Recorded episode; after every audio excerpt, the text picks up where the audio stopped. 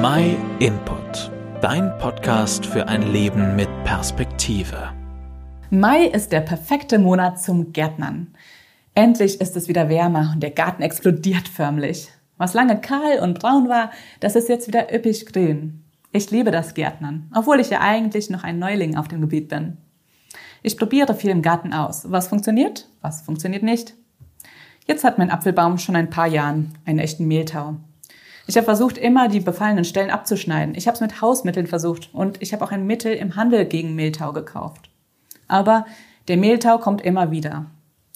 Der Mehltau schadet meinem Apfelbaum. Er wächst nicht vernünftig und eine schöne Ernte bekomme ich auch nicht. Und mittlerweile hat er auch schon die Rosen daneben angesteckt.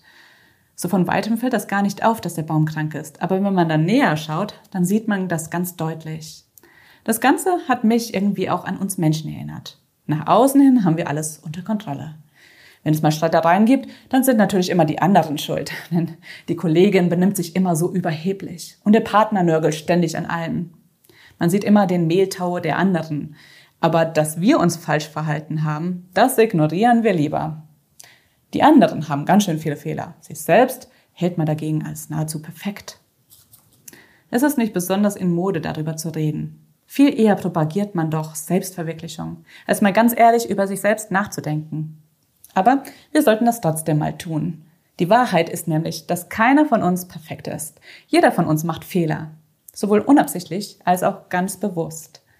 Die Bibel sagt, keiner ist gerecht, auch nicht einer. Keiner hat Einsicht und fragt nach Gott. Alle haben sie den rechten Weg verlassen und sind unbrauchbar geworden. Niemand ist da, der Gutes tut. Kein einziger. Es ist, als ob jeder von uns mit Mehltau befallen wäre. Und das hindert uns daran, gesund zu wachsen und Frucht zu bringen.